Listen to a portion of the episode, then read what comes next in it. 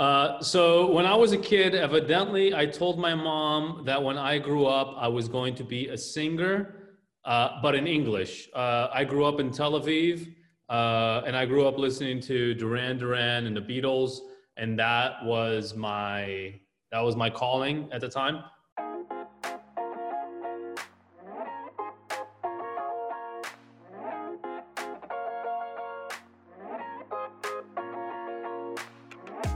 I'm Ben Hanani. Welcome to How Do You Do, a podcast featuring creative guests sharing the nuances of their process.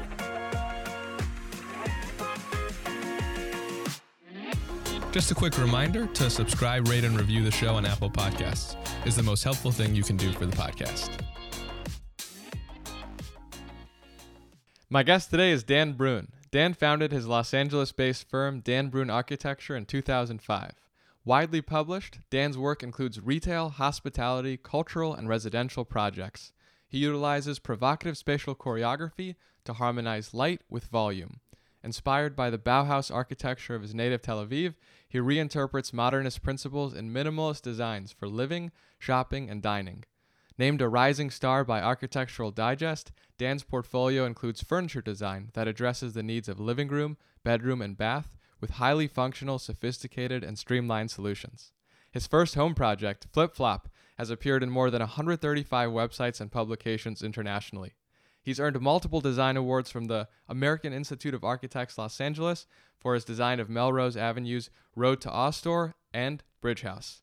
Dan lectures frequently and is a brand ambassador for Bosch. He earned a Bachelor of Architecture at the University of Southern California and a Master of Architecture from Harvard University's Graduate School of Design. Dan is a member of the American Institute of Architects and is an Interior Design Magazine Person of the Year honoree. Without further ado, welcome to the pod, Dan. Wow, that is quite the introduction. Uh, it's it's hard for me to be on this side and listen to that and uh, kind of go like check, check, check. Then I would never have thought, uh, honestly, as a kid from seven years old in Israel, um, wow, I, am I'm, I'm shocked in myself. So thank you for that. Extremely humbled, uh, kind of stunned to be honest. That was a really good introduction, Ben. Thank you, man. I just got to give you your proper credit and. I think you know it's it's funny. I I first encountered your work without realizing it. I think I discovered Bridge House. You know, I went uh, shortly after it came out, and I absolutely love Bridge House. It's a magical place. We'll we'll get into Bridge House a little bit more, but just to quickly introduce it to people who aren't familiar, it's it gets its name because it's literally in the shape of a bridge. It's a long, slender home that goes over over a brook, which is beautiful. But even before Bridge House, I discovered your work at Coffee for Sasquatch without even knowing you, without even realizing you, because I would literally drive past dozens of coffee shops so I could work out of Coffee for Sasquatch because of the natural light.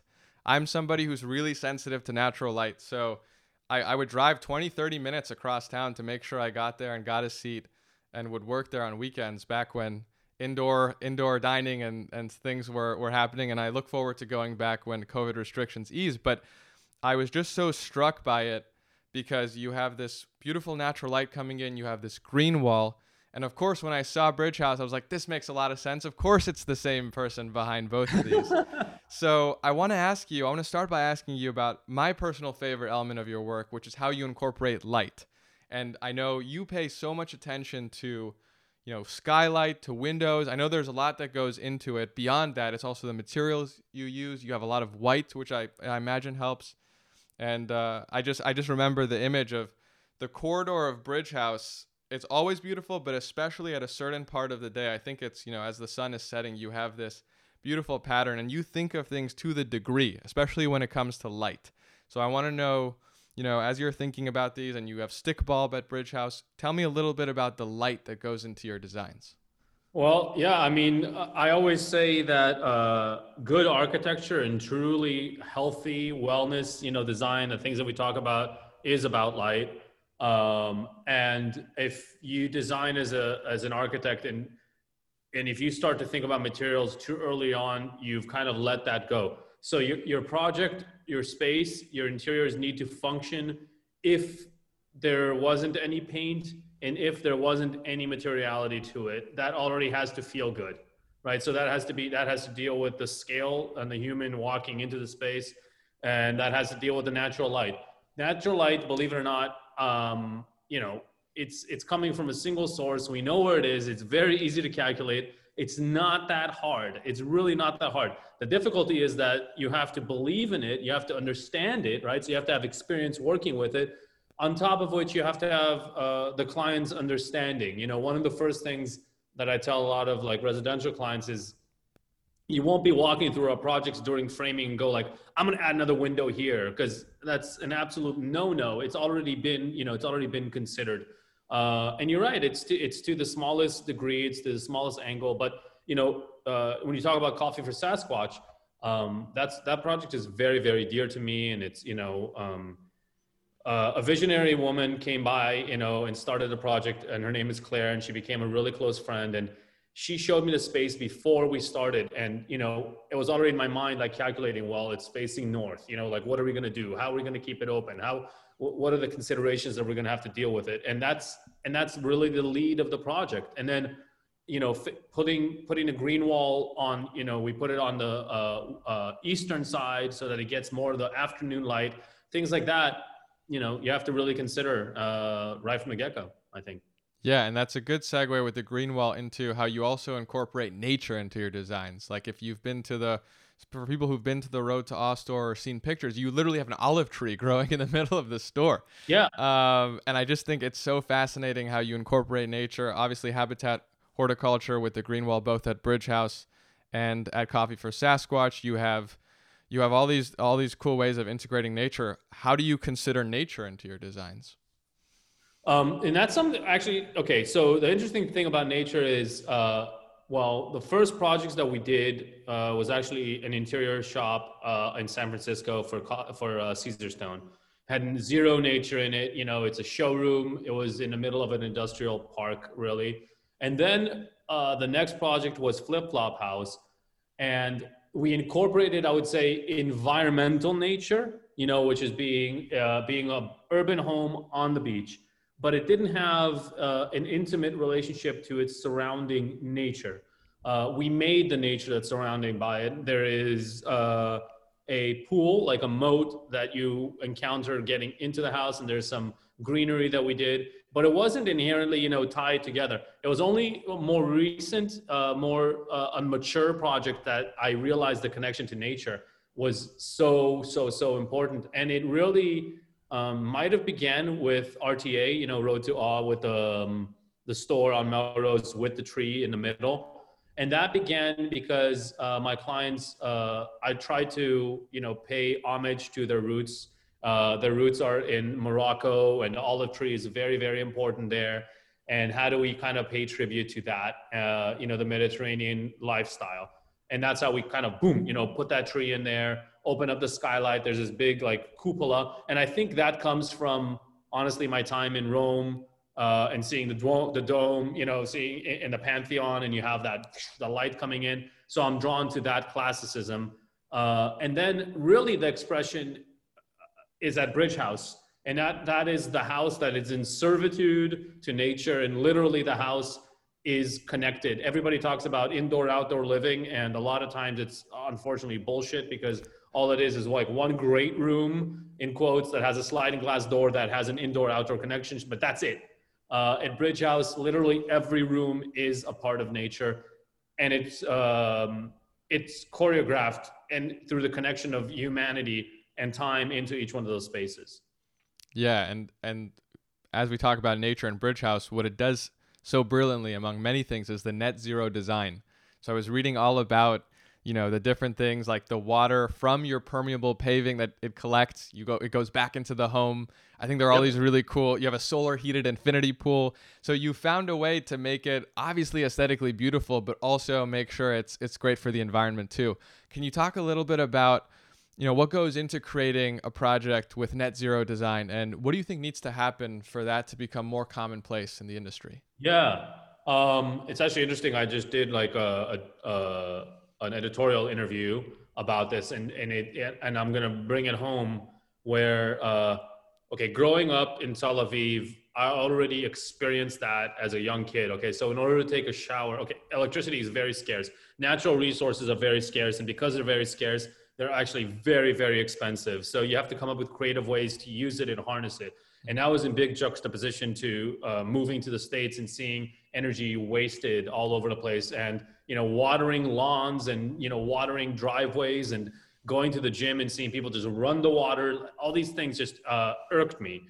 Um, so uh, as a kid, when I used to have to take a shower, you would flip a switch uh, and be able, you would have about 10 minutes, five minutes to take a shower. And basically what it was, it was a, a contraption on top of the roof and it was a tank, a black tank that had a tube and the tube was running down a uh, 45 degree uh, slope uh, that goes back and forth, zigzag, zigzag, zigzag, zigzag, to get a lot of surface area on a black surface. The, the switch that you flipped was basically a valve that would open and let the water run down that. And as the water ran down that, uh, it got heated by the sun. And that was literally, you had finite amount of hot water. That's it. You learn to respect it. So I think growing up with that, it gave me that um, appreciation for uh, our natural resources.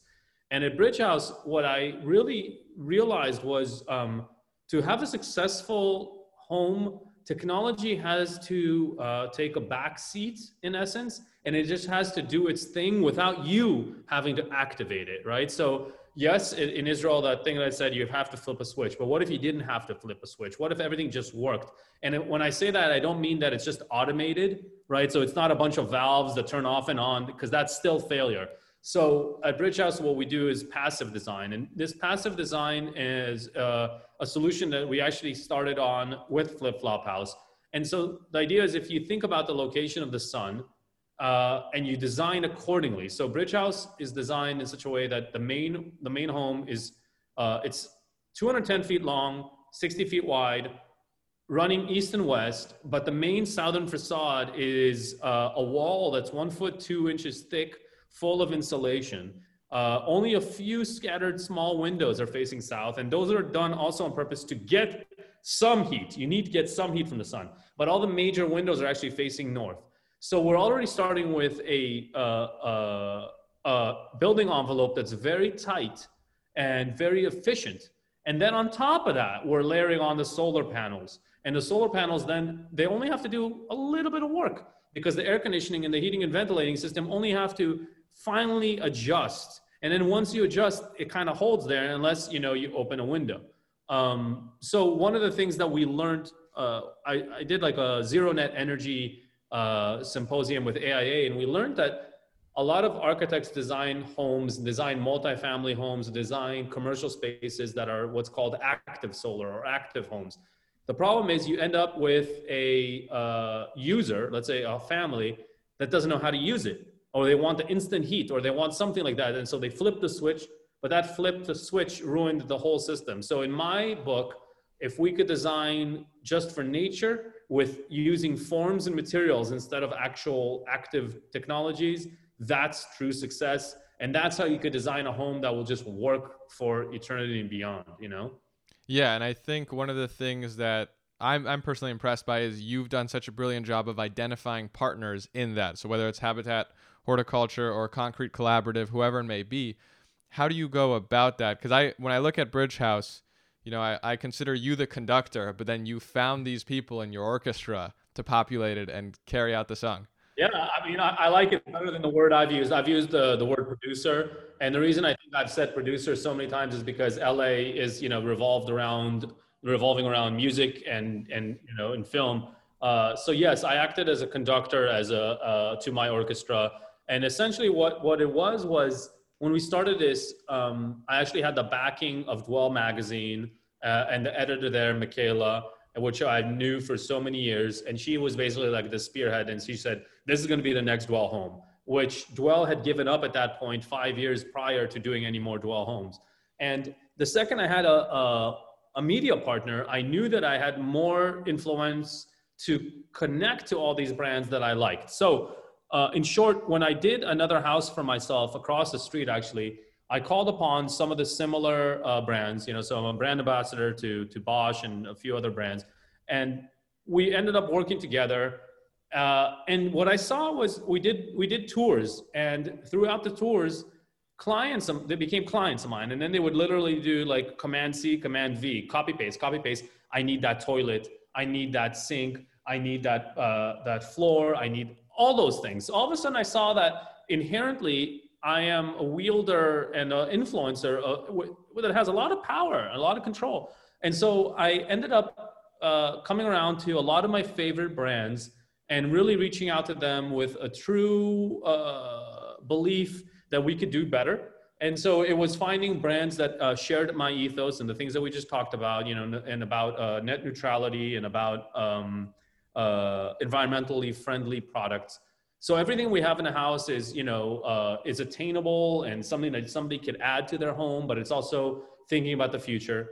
And the real challenge, I think, was also marrying all these brands together and making sure that everybody played nicely in this sandbox, right? So how do you find a brand that I'll give you a great example. Okay, so Bosch is my you know my all-time favorite um, uh, appliances brand, and they don't make outdoor appliances, but they have a different brand that I absolutely love, which is Lynx, and they make the best outdoor appliances. Now, some brands have it both ways, but they're kind of not the best at either one. So I was lucky in that sense that both brands, you know, there wasn't like a, a, a home office that owned something else, but it became that, and you had to kind of figure that out and uh, you know work through the marketing teams and all of that. And I I think that inherently. Um, I think one of one of the skills I had starting my office was understanding the marketing of yourself and the marketing of a brand and I've always been very fascinated by that and very much connected to that. And so I cold called a lot of brands and said, "Hey, this is me. This is what we're thinking." When when uh, when we talk about how people access your work, so many so many people,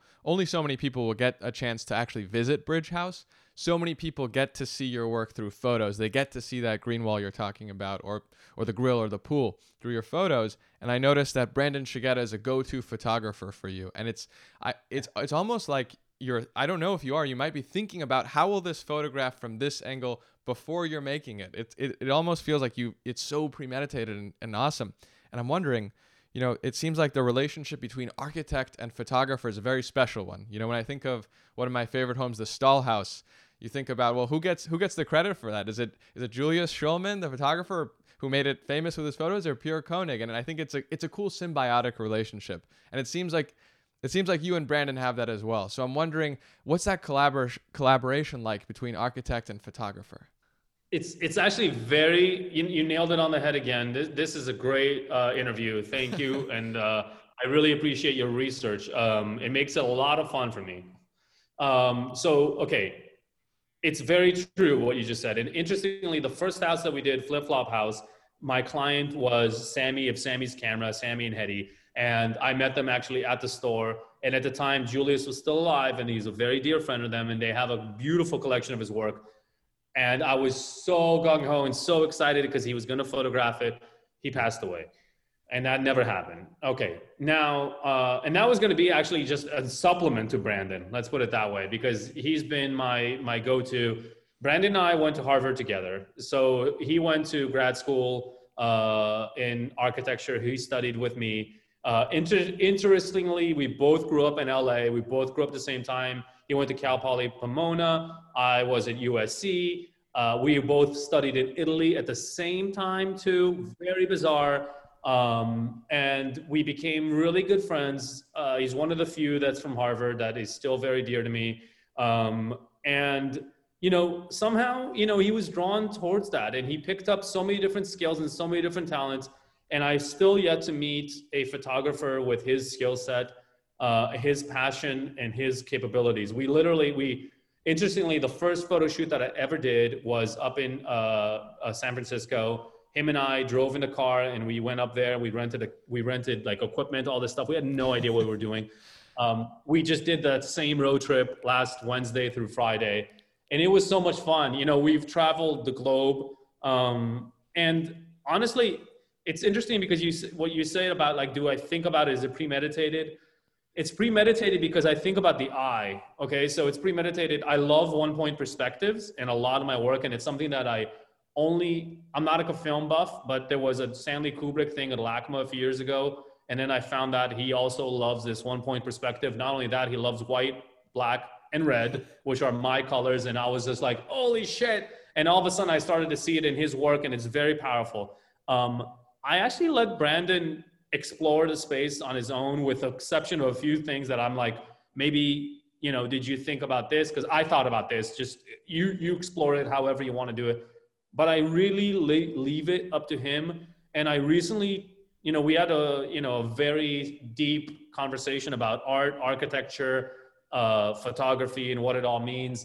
Um, and I, you know, when I spoke to him about it, I was, you know, I basically said that, my God, he, without him, I am nothing. And I think he was kind of like, no, no, don't say that. I was like, no, no, no, no, no. I don't think you understand. Like, um, I could do all the work I could ever do, but that is, you are the representation of my work for everybody else that doesn't get to be at Bridge House, that doesn't get to be at these spaces and wants to experience it internationally or nationally, however you want to say. You know, Coffee for Sasquatch, you got to enjoy it. It's a public space there's you know there's far and few between some of these spaces but in the end the ultimate expression of my work is a two-dimensional uh, representation in photography. It's nuts. It's nuts. So yeah thank you brandon again.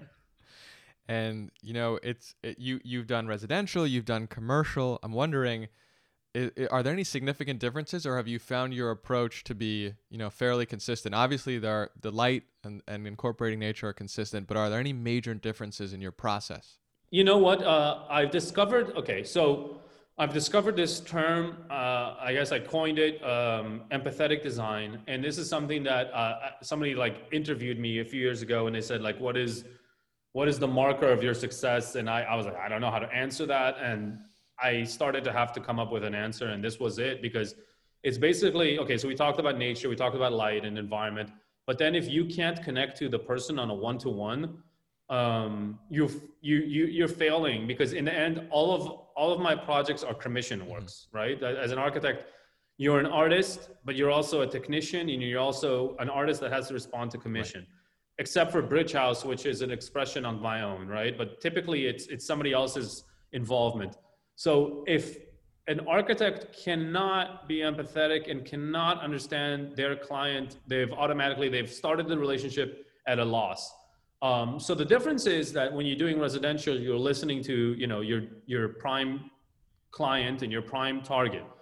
Uh, when you're doing commercial, you're listening to that person tell a story, but to be truly connected, you have to understand: is that person telling the story of what they think their clientele is or what their clientele will actually be uh, and that is key you know so okay so when we did rta and you know coffee for sasquatch um, so with rta it was uh, you know i saw the lookbook and i was honestly i was so worried because uh, i consider ellie uh, the creative behind uh, rta uh, a, a mastermind and a genius all to himself and all of a sudden, I have to take that and represent it into reality and represent what is uh, fashion into a space.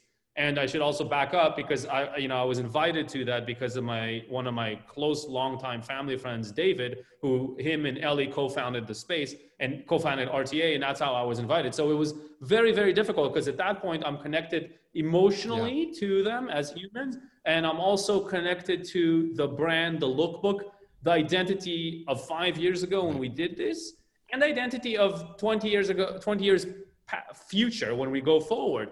So how do you attune yourself to that? And that's on the commercial level. On the hospitality level, it's a whole other thing, and it goes even deeper. And that's you know that's Claire's project on Coffee for Sasquatch, and she had this beautiful um, uh, business plan, this whole idea of creating community all these things that go beyond aesthetics.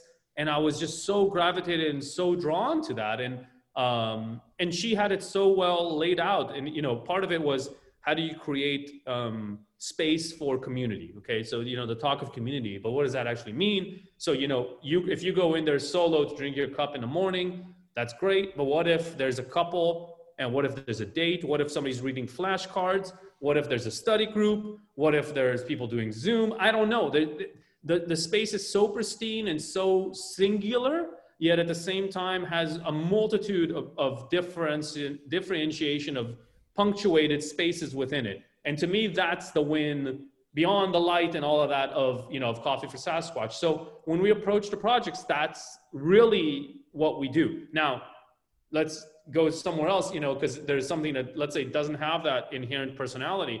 We are working right now on an Art Deco renovation, historic rehabilitation in Beverly Hills uh, on a corner of Canon and Santa Monica Boulevard. Um, and that is to create a streetscape. Mm-hmm. So that doesn't have, let's say, the personal touch. That's going to be a, a look at me and, and how does it reflect and how does it connect.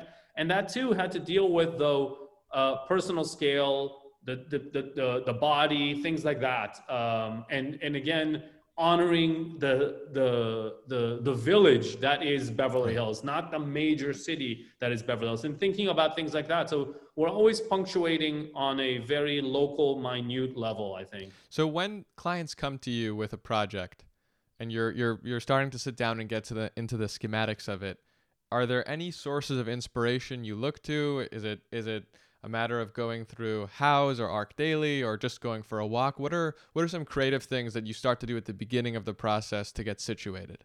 Okay, so uh, no no looking at like influences in that sense uh, because I think they're locked in my mind. Um, and unfortunately, okay, so uh, the positive thing about COVID for me was being able to slow down. So this Bridge House project has eaten five years of my life. Uh, and probably a decade of emotion and physical strain.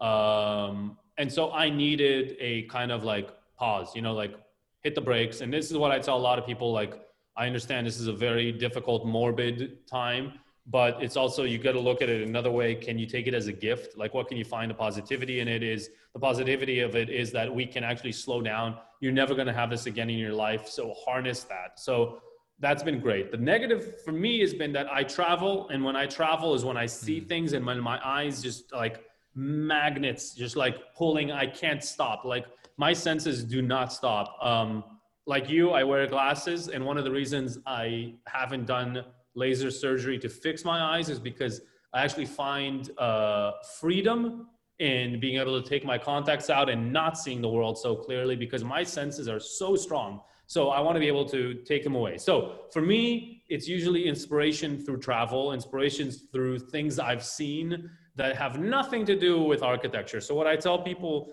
a lot is that yes, you know, lead with your passion, lead with your heart, but be a person of the world and be very open. So um, I used to listen, you know, in another office, the only thing that was playing was NPR, you know, that's great. I listen to NPR in the morning. It's great. It's fine but I, I'm also capable of not being pretentious and listening, you know, to Britney Spears or whatever the hell I want to listen to. There's good in everything like that. So I think it's as an architect, you have to be connected globally on a multitude of levels. So for me, I draw inspiration that way. Um, right now, where we are actually in the midst, in the beginnings of designing uh, RTA New York in Soho. So for me, it's like, okay, how do I take what we've done in LA, then Las Vegas, then now we're in New York. And what does the brand mean uh, today, tomorrow, post COVID? What does it mean in New York? Starting to think of materiality, personality. I'm starting to think about people coming in there with their rain boots, people coming in there with their snow, umbrellas, all these things that will make the space comfortable. Ultimately, that's that's the win. It has to just function and be in in, in work. Um, and on the other side, I'll add, um, you know, I don't follow trends. So if you if you see like you know Houzz or Dezeen and uh, not not so much Dezeen, but Houzz has a lot of like little snippets, right? Like uh, Pinterest, like snippets, and like people will be like, well, what is trending today? I'll be able to answer that, but I will never answer that because for us, it's about timelessness and it's about choosing materiality and choosing things that will be good you know, in 2020, in 1960, and in 2080. And nobody will be able to date something to say, like, oh, yeah, I remember when DBA did that, obviously, because it's brown and blah, blah, blah, blah, blah. I love that, man. I think you've given us a, a great 360, a great master class in in an exciting in an exciting direction where architecture can go, and and I appreciate it. So on that happy note, we'll wind down with some fun little rapid fire questions. Oh boy. So, uh, firstly, what's an app that you can't live without? Uh, photosynth. Who? Uh, I love that. It's really. Should I go in further? Yeah, because I've never heard of it, so I'm I'm curious now. Okay, so photosynth is one of those rare instances that I actually like a Google app, and it was one of the things that they bought, and they still haven't fucked up, and I hope they don't fuck up. but it, I use it. It's free, and it's you're able to edit uh, in such a great way. And it's very intuitive. Uh, and a very, you know, you could do it anything from a very high level editing to something like stupid where I do like memes for my friends, adding little bubbles and things like that. I absolutely love the app, and it's an app that I think a lot of people don't know about. Awesome. And who would you like to play you in a movie about your life? Oh God, I don't know. I mean, okay, so let's go about it another way, where people say who I look like. Sure. So people have uh, uh, have said I look like Jason Lee, Jason Schwartzman. Uh, I don't know who else. So, but they're actors. Go ahead, they could do it and be done with it. If you could wake up tomorrow having gained one skill or ability, what would it be? Oh, well, if you asked me a few years ago, I would have answered the ability of patience, which is something that I've learned. I'm 42 and it took me a long time to learn the importance of patience. So if somebody younger is listening, that should be their goal is that maybe that, um, because I think a lot of people forget about that and they want immediate gratification. Uh, and it's a hard world to live in. Um, today, okay, I love languages. I would love to be able to just flip a switch and I knew a language, maybe. Yeah. You know multiple languages now, right? Yeah. yeah. You know yeah. You, uh, English, Italian, Hebrew, German? Yeah. So and, and French, French, yeah, and some a little bit of German. That's oh it. Yeah. my goodness. All right. Yeah. And uh, where's a place you haven't been to yet that you hope to visit? India, actually. Oh, cool. uh, and it's something that if somebody had asked me a few years ago, I would have absolutely said no, uh, because I have a very hard time dealing with the uh, class disparity. Um, when I was in Morocco, I, I really struggled like enjoying myself, like seeing like, here's a glass of wine, or you know, the same thing happened to me in Brazil in some of the spaces. But I think uh, from what I'm hearing, you know, there's so much uh, richness culturally in uh, in India that I really want to open my eyes to that. The sensory of the colors. There's a lot. There's a lot for me that I'm missing, and I I need to experience that. What's a song that you like to jam to? I know you're a big music person. We choose we take we take a recommendation from a guest and put it in our Spotify playlist with all our guest recommendations. So if there's one contribution you'd like to make with a song you're jamming to right now, what would it be? Give Me Love by George Harrison. And uh, lastly, where can people find your work and uh, keep up with you on social media? Yeah, so uh, Dan Brunn Architecture, D A N B R U N N dot com. That's the website. Uh, Instagram is DB Architecture, uh, and that's the best way to see our current work. Uh, there's also Bridge House LA, and you could follow along to see Bridge House. Perfect. And if anybody's interested in the pod, you can check us out at HDYD Pod on Instagram. Dan, thank you so much. This was so fun. Thank you. This has been inspiring and a great way to end the day in the middle of the week. Awesome. Thank you.